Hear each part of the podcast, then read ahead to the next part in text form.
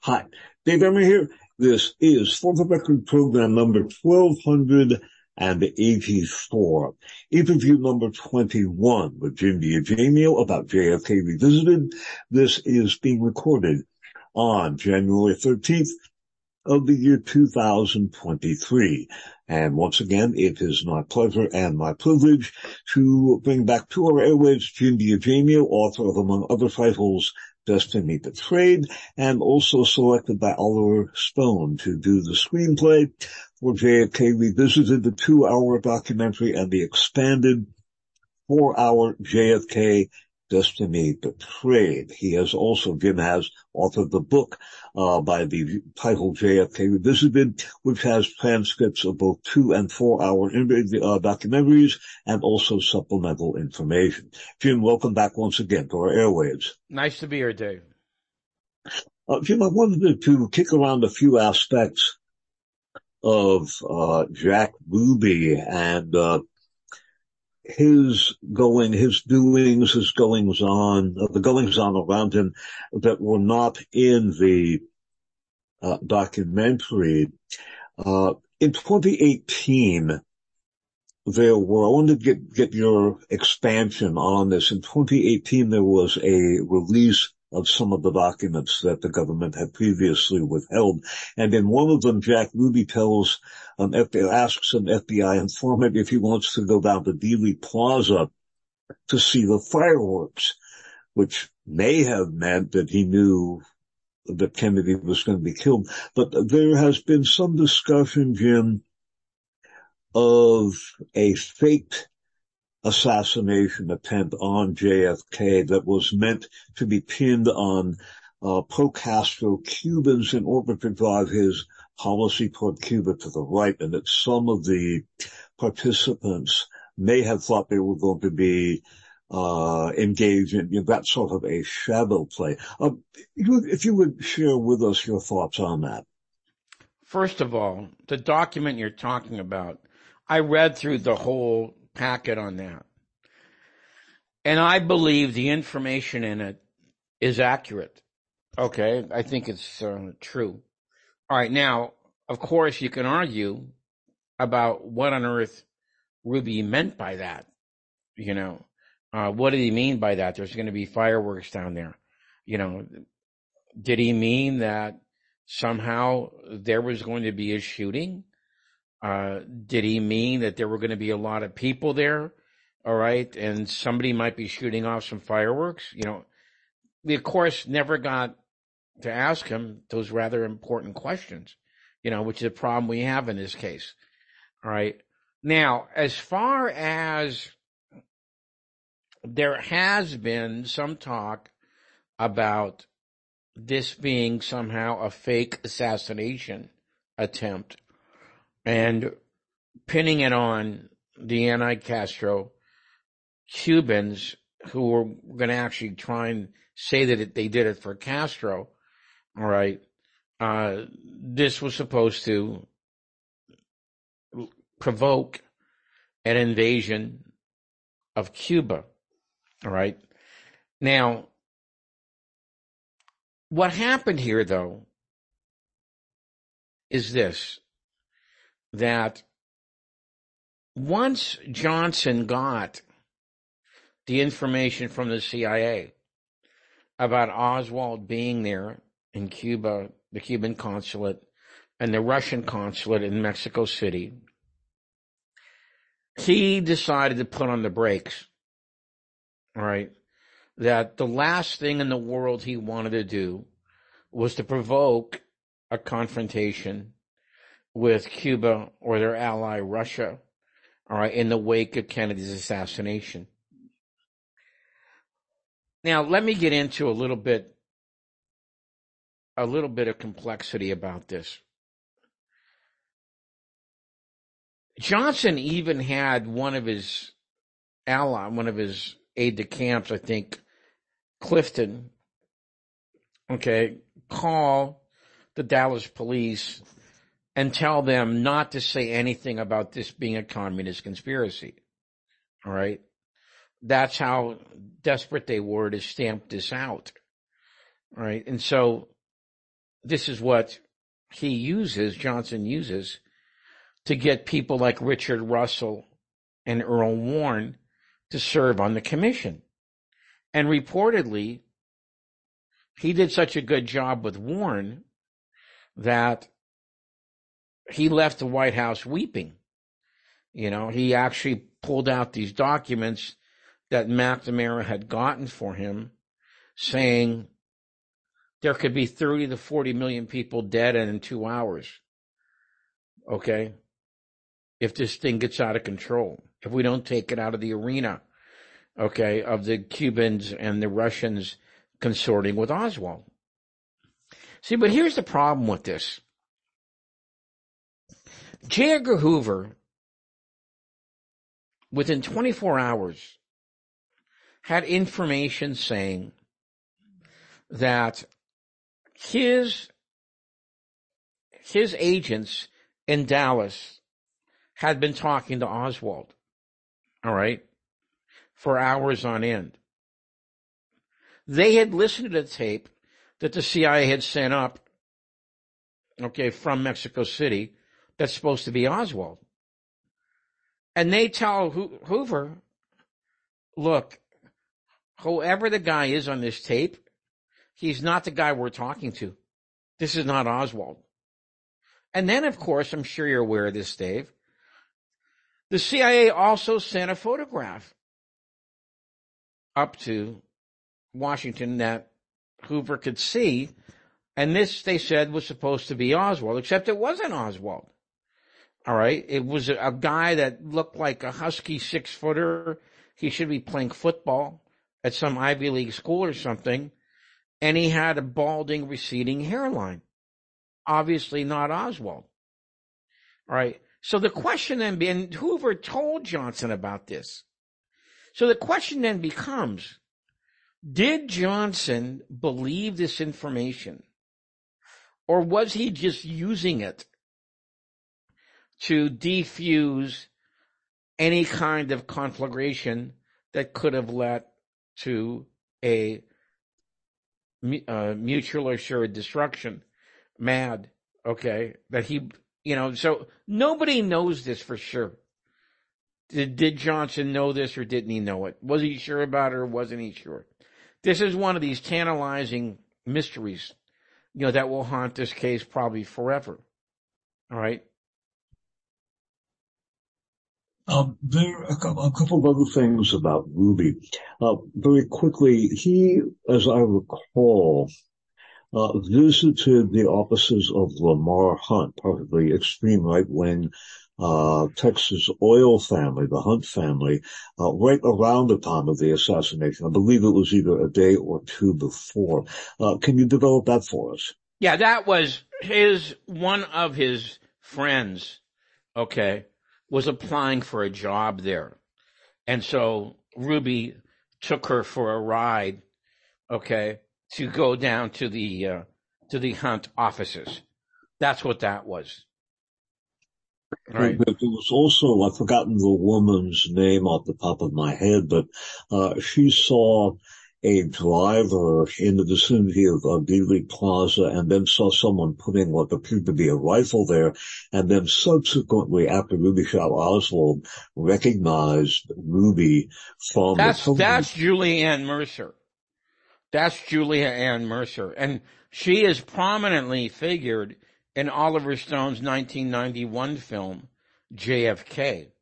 Okay. In fact, she's one of the most powerful witnesses in uh, the whole film. And she actually, and you know, Oliver gets, he gets smeared, you know, as making all this, you know, he didn't make anything up about Julianne Mercer. Julianne Mercer said all this stuff to Garrison. Okay.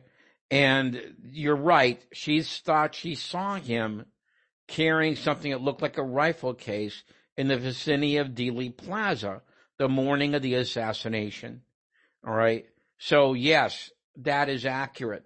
And if that is accurate, if, in other words, if the guy really was Ruby, then that is pretty good evidence that Ruby knew that fireworks were going to be uh, actually high powered rifles, okay, going off in Dealey Plaza that day.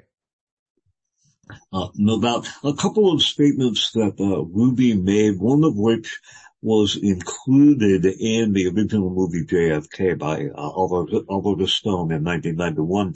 And that is when interviewed by the Warren Commission, among the many provocative statements he made was, quote, a whole new form of government is going to take over this country, and I know I won't live to see you another time. I wonder if you would expand on that for us. That's a, that, he actually did say that.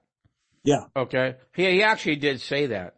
And, and really nobody knows what he meant by this. This is one, see, Ruby made about four tantalizing statements, all right, while he was in detention that his lawyers probably wish he wouldn't have said.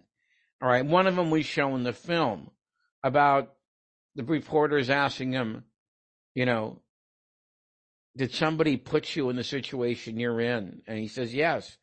And he goes, are these people in high places? And he goes, yes. Are they there now? And he goes, yes. Okay, that's also, so these kinds of things and the thing you mentioned about a whole new form of government, that, well, that actually did happen, of course. All right. You know, so, you know, th- this is really, you know, people who have studied Ruby, you know, think that he was willing to go up to a certain line. All right. But he was not going to cross that line as long as he was alive. All right. And, and had a chance to, uh, you know, acquit himself. Cause uh, at the time of his, his death, he was not guilty of killing Oswald because the appeal had succeeded and he was going to go ahead and have a new trial.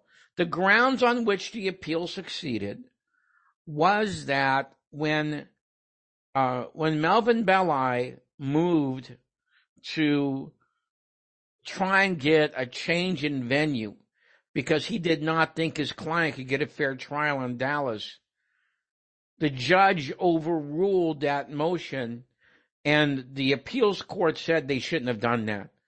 Ruby should have had a trial outside of Dallas because there was no way he was going to get a fair trial within the confines of the city. And that succeeded on appeal. One of the lawyers that Melvin Belli had was there to find all the ways that they could find an appeal in case they lost the case. And this guy stayed with the case. He got the appeals and I believe that trial was going to begin in like a month and a half before, you know, then Ruby died. And so they didn't get, it would have been a very interesting second trial to say the least. Ruby died of cancer and he opined that when he had gotten a shot in jail that he had actually had the cancer injected into him. And I'm uh, pretty sure he thought that. But, but certainly what he said, and, and we know now from you know, the decades of Freedom of, of Information Act disclosures that uh, the CIA, among other intelligence services, did have a way of giving, have multiple ways of giving people cancers. Uh, but there, there is a uh, statement in JFK Revisited that Ruby makes on camera where he said uh, uh, certain people uh, who I, I, can't remember verbatim, but who uh, maneuvered me into this position We'll see to it that the truth never comes out about why I did what I did. Uh, very, uh, yeah. see, that's one of those really unbelievable, tantalizing kind of statements. And we, and let me add something else that I think your listeners should know because very few people know about this, and I don't even think you know about it. The House Select Committee did some very spotty work. But every once in a while they did something well. They appointed a panel of three polygraph experts to review both the test that Ruby took and the records that were left over from doing that test. All right. They all agreed that Ruby's test was worthless because the examination broke anywhere from 10 to 12 established protocols in giving a valid polygraph examination. For example, there were too many people in the room. There were too many interruptions going on. Okay. Uh, the examination took too long. It was four hours long. There were too many questions, something like 50. All right. And the most egregious one of all is that they had turned down um, one of the prime tests machines that tests whether or not a person is blushing, okay, while, because it, it records the blood surfacing to your skin, okay. They said that machine was only started at 25% power. And then it was turned down as the test went on. They said that was completely irresponsible and unprofessional. All right. And they found that Ruby lied during the test by what they, their review of the exam. All right. So now I don't have to tell you who arranged the test. The FBI arranged a test. J. Edgar Hoover arranged a test. All right. And you're not going to tell me some polygraph operator is going to rig a test like that in the crime of the century and not know that somebody is going to be doing some CYA, okay, in case he gets caught. So that's one of the very important things that the House Select Committee found out about. That Ruby lied during his polygraph test and the FBI covered up for him. Another interesting thing, I've spoken about this before, but when the Warren Commission interviewed Ruby in Dallas on June 7th of 1964.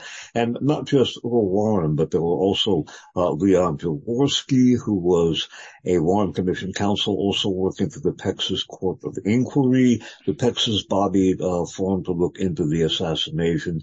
Uh, Elmer Moore, uh, the Secret Service agent who was pressuring um, I forgot Malcolm Perry uh, about the testimony concerning mm-hmm. the throat wound. Uh, Arlen Specter, old Magic Bullet Arlen was there, and uh, uh, Gerald Ford was there too, uh, Vice President, later President Gerald Ford, and uh, at one point Ruby uh, despairs that uh, he thinks they've been told he was part of a plot, and then Ford says, and this is verbatim, by that do you mean the plot of Oswald? And then Ruby says, under oath, to the Warren Commission members assembled there, I'm trying to tell you that I'm part of a plot to silence Oswald, unquote. Uh, my interpretation of that, Jim, is that he was trying to tell them that he was part of a plot to silence Oswald. I mean, it, it, it could not be more plain and more plainly spoken. Other aspects of Ruby's testimony are much more oblique and garbled than that. But uh, it, it is, I think, one of the aspects of this very important uh, and, and sadly eclipsed individual that we just don't hear about. I'd like to pivot, no, that, that's actually very interesting, Dave. And I, if you do me a favor, please send it to me because somehow I missed that. I, I, have recorded it in a number of programs. Uh, it is in a partial transcript of Ruby's interview with the Warren Commission in the book The Yankee and Cowboy War by Carl Oglesby. Mm-hmm. Uh, I will get that to you. Uh, I certainly have it in audio. I don't think I have my copy of Yankee and Cowboy War uh, readily accessible. If you have the book, it's it's in that book. That's no, I don't have the book. Okay. Uh, I will get you then, uh, one of the, the audio of my reading of that because when I read that, it just, it, it sent me through the roof. I bet okay, I good. Thank you. I, I, will get that to you and, and, and it's been aired a number of different times, uh, in the, uh, on the airways. I'm in about my 44th year now. So, uh, that's, that's quite a few years, but I will get that to you. It is, um, it, it's just remarkable. Um, again, the source of the Yankee and Cowboy War by Carl Oglesby. I think I read that from the soft cover Signet paperback edition, but uh, that is the source. It's not an easy one to find right now, but uh, in any event, uh, Ruby obviously was seriously mobbed up. Uh, in JFK Revisited, uh, there is uh, a some a, a clip of, of, Richard Schweiker, uh, part of the Church Committee, talking about only Ruby working as an FBI informant, but uh, all of his mob connections. Robert Kennedy Jr. is talking about that, and I thought we might go into some of the, for lack of a better term, deep political connections surrounding the mob and the CIA mob attempts at killing Castro. Two of the people cited in JFK Revisited are William King Harvey of the CIA and uh, Johnny Roselli of the mob being uh, two of the people involved. One of the things that helped to, well really there are two of them that helped to fix my attention on the JFK assassination. I remember very distinctly, Jim, in the 1970s, uh, when the Church Committee hearings were going on, and I've forgotten whether it was just before or just after. Perhaps you can uh, refresh my memory. But Johnny Roselli was going to testify before the church committee about the uh, CIA mob plots to kill Castro, and his dismembered body was found floating in a 55-gallon drum in Biscayne Bay. And then later Sam Giancana, Sam Momo Giancana, whom you mentioned in our last interview, was also involved with the CIA and mob plots. He was found shot to death, and that was while his home was allegedly under uh, FBI surveillance. Uh, you you you got the order wrong. It was Giancana was killed first. All right. Okay. And that was during the church committee hearings. All right. Then it was Roselli that was at the beginning of the House Select Committee on Assassinations. And okay. you're right, you're right. Roselli's body was dismembered in an oil barrel, okay, off the coast of Florida. Giancana, however this happened, I'll never know because you're correct. He was supposed to be under surveillance by a car outside, right across the street. But somebody who he obviously knew got into his house. All right. And as he was preparing uh, some Italian delicacy, all right, I don't recall exactly what it was. All right. The guy snuck up on him and shot him. And if you recall, it was mob style with something like seven bullets around his mouth. Okay. All right. That was supposed to be a clear signal, I believe, to Roselli. All right. You know, if you try talking, you're going to get it also. All right. And Gary Hart, if you remember, Gary Hart and Schweiker, Richard Schweiker from Pennsylvania, Gary Hart from Colorado, had formed a subcommittee of the church committee. The church committee, of course, was it's become legendary, you know, as the only the only true investigation of the crimes of the CIA and the FBI in the United States. And it was it was so sensational that it was literally on TV every night for a few months. All right. And then the House Select Committee, excuse me, the the House of Representatives did their own uh, inquiry at the same time. All right. Their report couldn't even be published in the United States. All right. They, somebody leaked it out to the Village Voice and the Village Voice printed the whole thing in one issue. Then it was published in England. But Gary Hart and Schweiker formed a subcommittee of the church committee that was allowed to investigate the quality of information that the FBI and the CIA and the Secret Service were giving to the commission. Gary Hart always said that, look, if the House Select Committee was not even going to investigate who and why and how Giancana and Rosselli were both murdered, how were they going to find out who killed Kennedy? Which is a very good question. Okay. Uh, another thing that Gary Hart was investigating was who was QJ Win and W.I. Rogue. If you recall, those were two killers hired by William Harvey that were used in the assassinations of Lumumba and the attempted assassination of of Castro. All right, and the House Select Committee never got to the bottom of that either. Who were these two guys? You know, and Ros- you mentioned Rosselli and Harvey. That's very important in relationship because, as we said in the film, once the CIA mafia plots were uncovered, all right, and once uh, Hoover and the CIA briefed Bobby Kennedy on what the heck was happening, all right, what they were doing, etc. The CIA told Robert Kennedy that they had been discontinued. They were not doing this stuff anymore. In the CIA Inspector General report that was declassified by the ARB, I believe in 1995, it says right in their report that as the CIA said this to Robert Kennedy, the plots were ongoing between Roselli and Harvey. They were still trying to kill Castro. All right. So they knew that this was a lie as they told Bobby Kennedy it was a lie.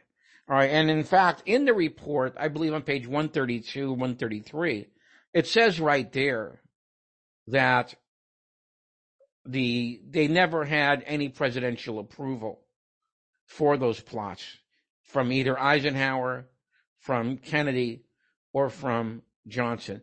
These plots continued until 1965 uh, with what they called the AMLOSH plot, the AMLASH plot, where the CIA stopped working with the mob. They now worked on a, with a Cuban national who knew Castro to try and get him to kill Castro. All right. And those were not approved either. Um, there is only a tiny bit of discussion in JFK Revisited about the assassination of Robert Kennedy. There is quite a bit of uh, footage of Robert Kennedy Jr. talking about various aspects of his uncle's and father's uh, activities. Uh, but the assassination of Robert Kennedy is is interesting. Well, there's a, a whole another scenario to explore, but Robert Kennedy was a major gadfly of the mob. And I, um, am I remembering his name correctly? Grant Cooper was Sirhan Sirhan's primary attorney. Yes. And he was also representing Johnny Rosselli at the Yes. same time, which is your basic garden variety conflict of interest. I wonder if you would develop that for us, uh, Jim. Well, Robert Kennedy, of course, never bought into the official story about what happened to his brother. And we have that very well explicated in David Talbot's book, Brothers. All right. From the first day on, he just never believed that one person killed JFK. And in fact, one week later, on November the 29th, he and Jacqueline Kennedy were at Hickory Hill, Bobby Kennedy's home, and William Walton, who was a cultural ambassador to Russia, and was about to leave on a mission came in and they gave him a letter that they wanted forwarded to Moscow that although everybody's blaming this Lee Harvey Oswald guy, you know, for killing John F. Kennedy, we know that this is much bigger than that. We also know it's not a foreign plot, it's a domestic plot. All right. And that Johnson will not be able to advance my brother's agenda for they taunt with you because he's too beholden to big business. But I will resign my position. I will then run for office. I will then run for the presidency and we'll be able to continue our search for detente at that time. Well, of course, that didn't happen because on the night that it looked like Bobby Kennedy was actually going to be going ahead and taking the convention to Chicago and running and very likely defeating Richard Nixon, you know, all that was turned upside down. There were two things that happened with the Robert Kennedy assassination. Number one, any hope of reopening the JFK case in a real way evaporated. All right, number one. And number two, the Vietnam War raged on for seven more years. Right, and Bobby Kennedy by 1968, uh, if there's one thing that he was sworn to do, he was going to end the Vietnam War. Right. So these connections were something we asked Bobby Kennedy Jr. about. You know, we, and in fact, what happened was that when Oliver was done questioning him, I tapped him on the shoulder and I said, why don't you ask him if there's any connection between the assassination of his father and the assassination of his uncle? That was probably the most powerful moment in all the interviews we did. Even Robert Richardson, who was a director of photography, even he commented on it after it was done because you could see in his eyes that the whole weight of what had happened to his family, you know, his father and his uncle, you know, that this had a tremendous gravity effect on him personally. That if this would not have happened, you know, America would have been a quite different place. And it's, it's, it's really a, you know, a, you think about it and it's a terrible weight to carry around with you. I'm almost sorry I had Oliver ask him the question. Right. Uh, but that was really the most powerful moment of all the interviews that, that we did was when he, when we asked him that question. All right. And Bobby Kennedy, of course, you know, has come out and praised, uh, you know, Tucker, Tucker Carlson for saying that the murder of John F. Kennedy was a coup d'etat. And we're living in a fake reality ever since. All right. And Bobby Kennedy got on Twitter and he said, this is the most courageous moment by any journalist in the last 60 years. You know, somebody actually got on TV and said the murder of my uncle was a coup d'etat and America has not been the same since. And, you know, he's correct, of course. You know? yes, he is. so that was, you know, Bobby Kennedy Jr. I don't know if you're aware of this. You probably are. By 1968, and I truly believe this, if you read some of the things that Bobby Kennedy was doing, some of the things that he was saying, I believe he was the most radical candidate to ever come close to winning a major party nomination in the 20th century. I, re- I really believe that after reading a lot about the things that he had done and what he was doing and the things he was saying. All right. Um, and what happened, of course, you've probably talked about the RFK assassination, haven't you? About about who? About the RFK assassination. Oh, absolutely, yeah. Uh, okay, all right. Programs, well, including a, a, long documentary that I did on the seventh, the 17th anniversary in 1985, the RFA number nine. Yes, uh, we've spoken about it extensively.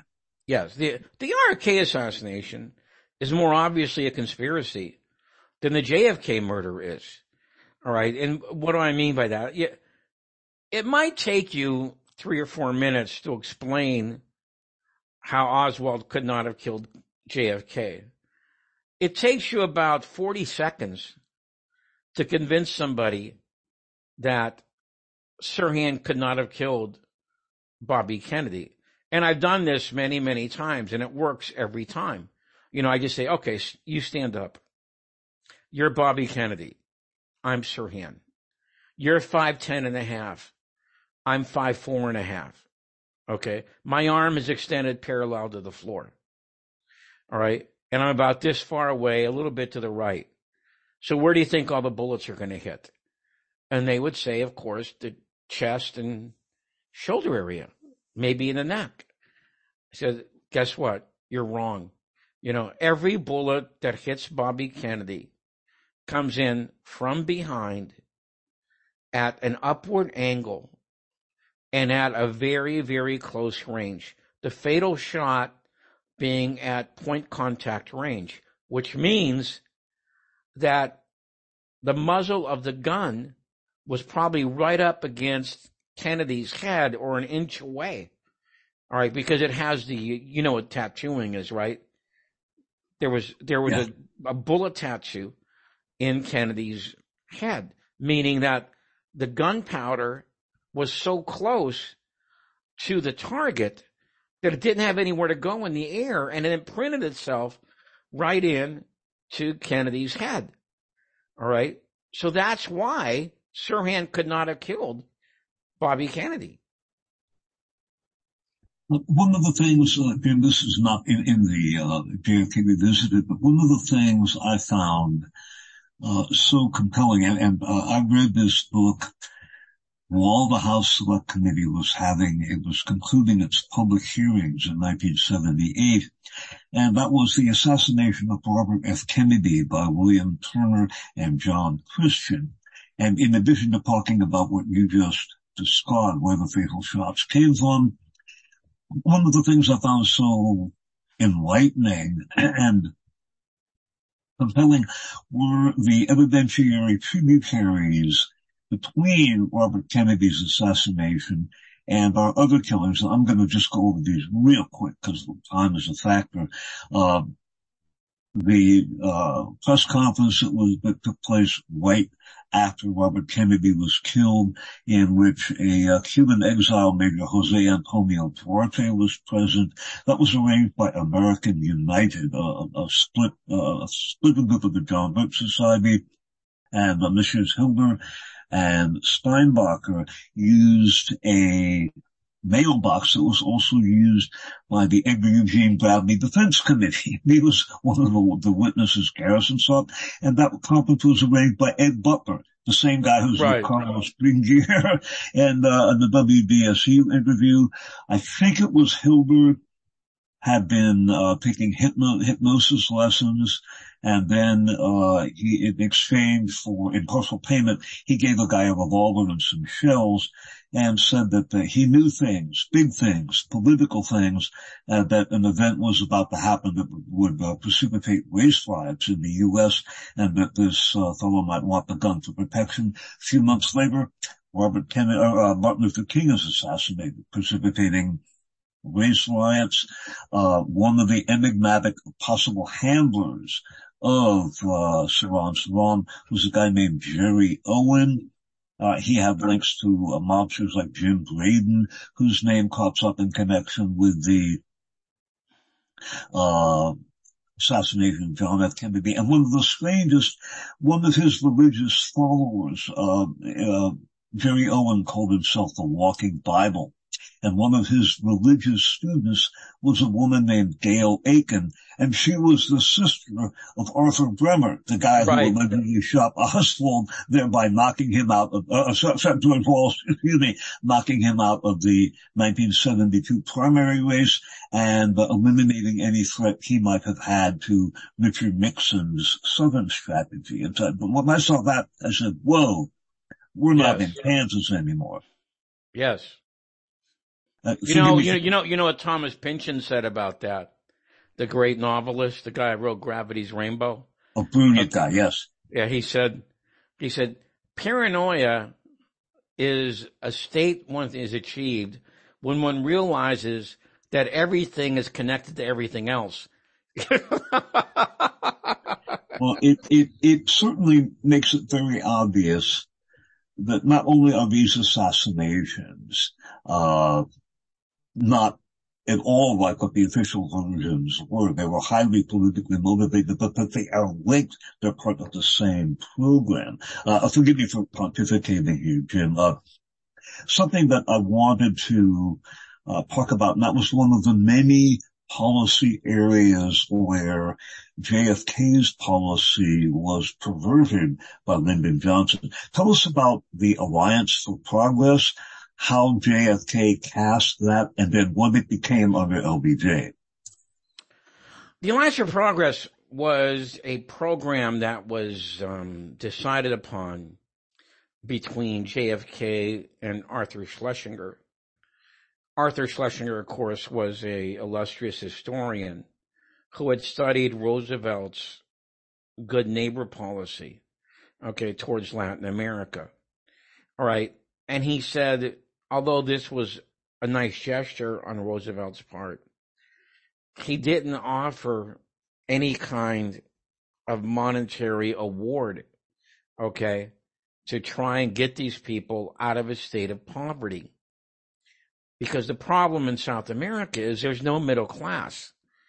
All right. There's the abject poverty of the peasants, and there's the very high wealth of the upper classes left over from the Spanish Empire.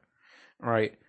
And so if you're going to do anything about this, I would say that that's the area that you should try and target.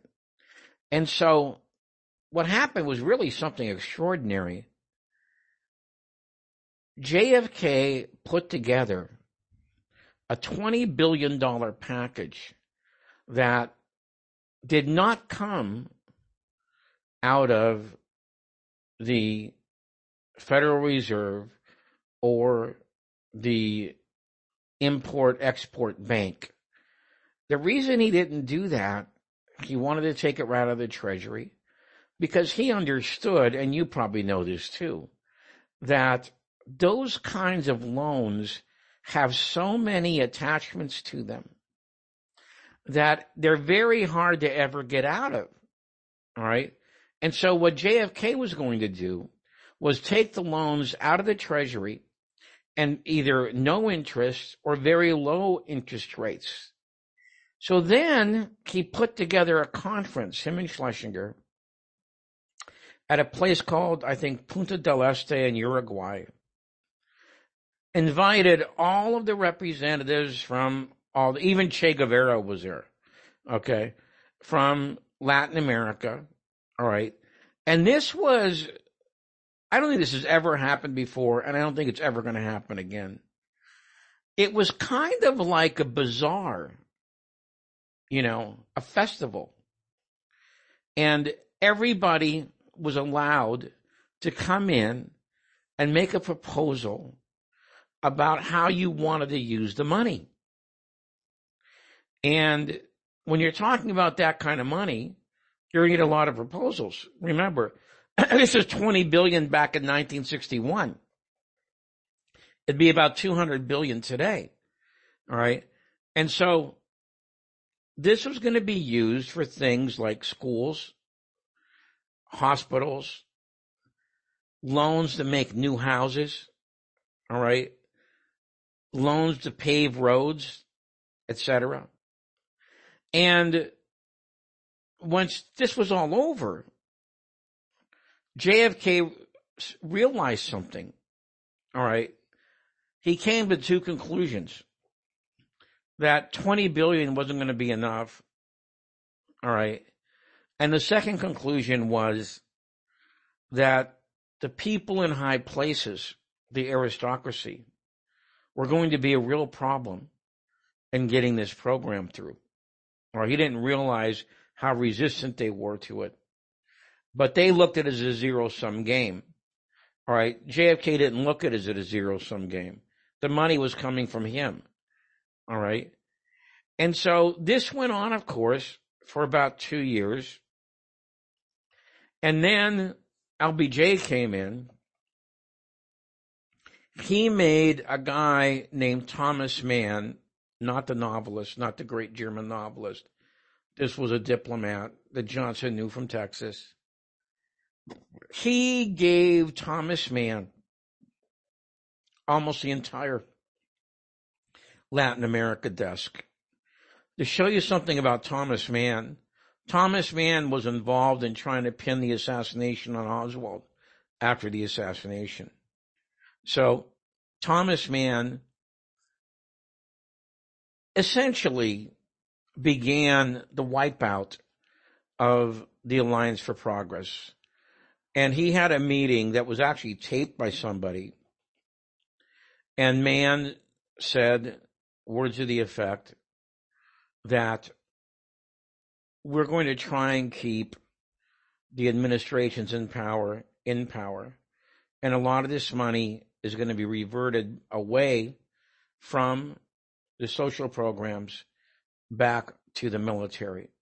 So over time, and, and this is exactly the feeling LBJ had also. LBJ said words to the effect, you can pour all the money in the world into Latin America. It'd be like throwing it down a garbage disposal. You know, only private investment is going to work. Okay. That's what he said. All right. And then the program was eventually zeroed out under Nixon. And the way that this was done, anybody could see what he was trying to do. He sent Nelson Rockefeller on a weeks long journey through Latin America to m- make a report on what the Alliance for Progress was like. Now, any idiot, which Nixon was not, okay, would know that the Rockefellers had tremendous investments in Latin America. And in fact, the overthrow of Allende largely comes from those investments, just like the overthrow in Brazil in 1964 came from that. So Nixon knew what he was going to get from Nelson Rockefeller, and that's what he used to zero out the Alliance for Progress. Uh, Jim, as we're speaking here, and we've got uh, a little over 10 minutes left, uh, against the background of the most right-wing government that Israel has ever had, uh, JFK revisited talks about uh, Kennedy's Middle East policies, and in particular, uh, his negotiations with and disposition uh, Gamal Abdel Nasser of Egypt, and also uh, toward the Israeli government, and in particular with regard to the uh, Dimona nuclear reactor. I wonder if in our last 10 minutes here, you would uh, set that forth for us.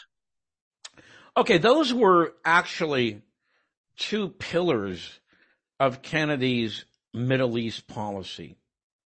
A trying to develop a relationship with Nasser and no nuclear proliferation in the Middle East.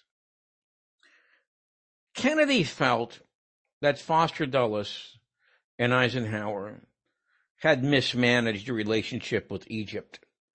He thought Nasser, who was a socialist and a secularist, was someone you could deal with to steer the region away from Islamic fundamentalism.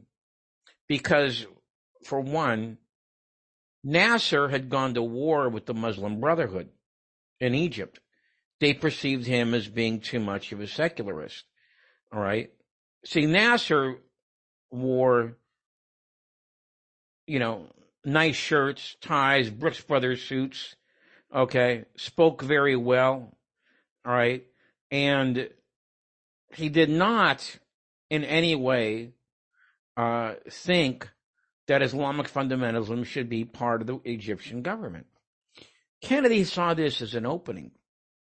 He thought that Eisenhower and Foster Dulles had blown the relationship with Nasser. They wanted him to join the Baghdad Pact, which was one of their treaties that they had set up throughout the world, you know, like SEATO, okay, you know, in Southeast Asia, all right, and NATO in Europe to bind the whole world with the United States.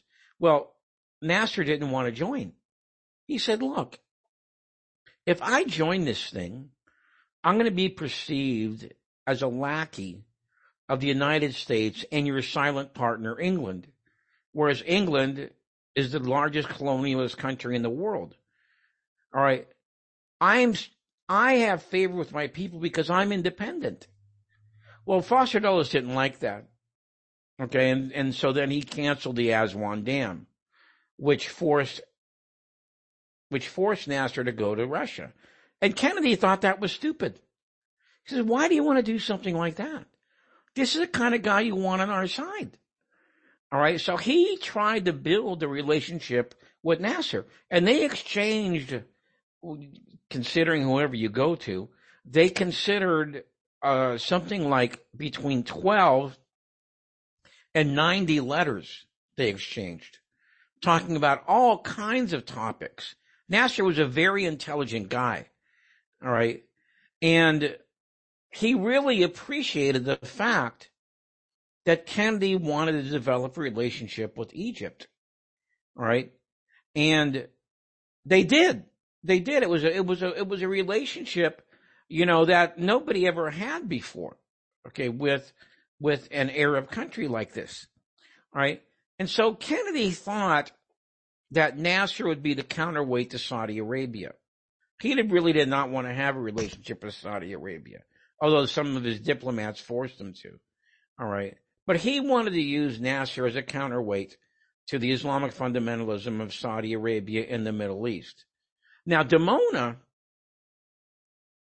Dimona was a secret atomic project that the Israelis had been developing for a number of years. It's called Dimona because that's the area where in the desert, I think the Negev desert, that the location was. They always said that this was for peaceful purposes, but many people suspected it was not, that they were developing the bomb. And it turned out that that was true, that the Israelis were lying about what was going on at Dimona. And on top of that, if you read Roger Mattson's book, stealing the atomic bomb, you'll find out that they actually stole the enriched uranium from an atomic power plant in Pennsylvania. I believe it was around the Pittsburgh area. All right. And so between this d- giant deception, they were developing first helped out by the French. Right. But what happened was the French as the time went on, they figured out, wait a minute, this is not a peaceful use of nuclear devices. All right. And so they left. And so the Israelis had to do it by themselves. All right. And they disguised it. And when Kennedy began to get reports, I believe this was in 1962, he began to get reports from France saying that no, this is not peaceful usage. They're going to develop a bomb. All right. McGeorge Bundy collected them all, put them on Kennedy's desk. And Kennedy, if you read Mattson's book, he says, look, you talk to these guys in the CIA that were around back then, every single one of them will tell you that the last president who was firmly against nuclear proliferation was JFK. For him, it was the Bible. There was not going to be any more nuclear proliferation on his watch. right? So when he gets all this information, he writes a letter to David Ben Gurion saying, contrary to what you're telling me, I have reason to suspect that you're actually building an atomic bomb. If you want to maintain the relationship we have, including the money we send you, then I'm going to demand biannual inspections of this Dimona reactor. Ben Gurion is outraged. All right. He starts screaming about Nasser. All right. If, if, if you keep on your relationship with Nasser, you're going to see what's going to happen. He's the new Hitler. Okay. And then what are you going to do when he rolls over Israel? You know, and so Kennedy is, did not believe any of that stuff. All right. And so he wrote the letter again saying the same thing. If you do not have biannual inspections, you're going to endanger the money we give you. Okay. And you know what happened? The day after that letter arrived, David Ben Gurion resigned. He had been the longest lasting Israeli prime minister up to that time. All right. But now nobody, nobody knows if that's the reason he resigned. A lot of people suspected it was. So then I think Eshkol was the uh, successor after about a month. All right. Eshkol. And they were, at the time of Kennedy's death, they were negotiating for the whole biannual inspection thing. Of course, this all changed under Johnson. I mean, every aspect of it changed. Johnson reduced the aid to Egypt. He raised the aid to Israel. Okay. He broke with Kennedy's ban on only sending Israel defensive weapons. He started sending them things like tanks, etc., and fighter jet planes.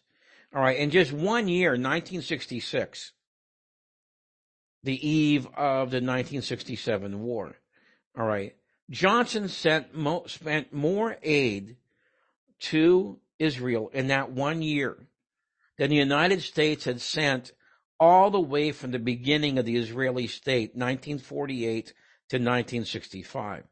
This is how much that he changed Kennedy's foreign policy in that area. And uh, we can see the result, I think. Yeah, it is uh, the, the, entire subject of uh, the Arab-Israeli conflict, or now it, well morphed in the early 70s into Israeli-Palestinian, is complex and uh, way beyond the scope of the discussion here. I know for, for most of my professional life, I have been a supporter of Israel. That is no longer the case. Uh, over the last 10 years, I've uh, become opposed to Israel because Israel is descending into fascism. I suspect uh, irrevocably. So I, I don't even like talking about the subject because invariably I get it from one side and or the other, usually both. But uh, this fortunately is not a discussion of the scope of that conflict, but rather uh, Kennedy's approach to it and how that approach changed dramatically, as did so many other of his foreign policy initiatives uh, when he was assassinated. Um, Jim, let's uh, give give people information about. We're almost out of time about uh, Black Ops Radio, KennedysandKing.com, and about the book and documentaries. The website I supervise is KennedysandKing.com. A lot of information about all four assassinations of the 60s there. The show that I'm on a semi regularly is Black Op Radio out of Vancouver, which you can find on the web the DVD JFK Revisited is in, I think, a four disc package, including a Blu ray. It's doing very well. I think it's very well done. And most of all, the book that me and Oliver put together called JFK Revisited Through the Looking Glass has both screenplays for the long version and the short version, plus many excerpts from interviews that didn't get into the film. So that's a pretty good gift to buy for somebody. And again, neither myself nor any of the stations on which these interviews will be aired gets any money from any of this. And again, it is a very powerful documentary. When I spoke of the uh, footage of the limousine post-assassination, seeing the pointed dent in the windshield rim and uh, the gore and the very obvious crack in the windshield, uh, that has the impact of what uh, James Joyce referred to in Portrait of the Artist as a young man as, quote, the ineluctable modality of the visible, unquote. Good one. This concludes for the record program number 1284, interview number 21 with Jim DiEugenio about JFK Revisited. For, uh, this is being recorded on January 13th of the year 2023. For Jim DiEugenio, this is Dave Emory saying thanks for listening.